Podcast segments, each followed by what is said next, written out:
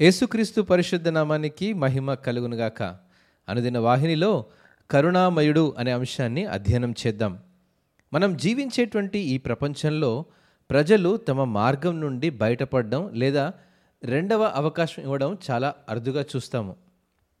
మీక గ్రంథం ఏడవ అధ్యాయం పంతొమ్మిది వచనం ప్రకారము ఆయన మరలా మన యందు జాలిపడును మన దోషములను అణచివేయును.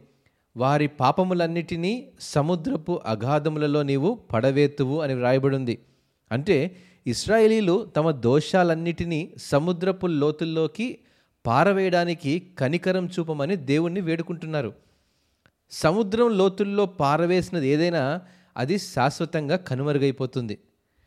మనం పశ్చాత్తాపడి వాటి వద్దకు తిరిగి రావడానికి నిరాకరించినప్పుడు దేవుడు మన పాపాలతో ఇలా వ్యవహరిస్తాడు.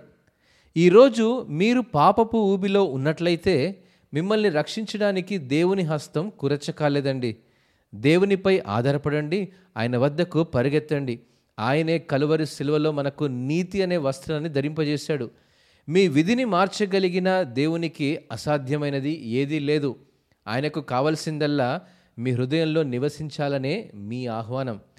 ఆ విశ్వాసపు అడుగు ఈ రోజే వేయడానికి ప్రయత్నం చేయండి.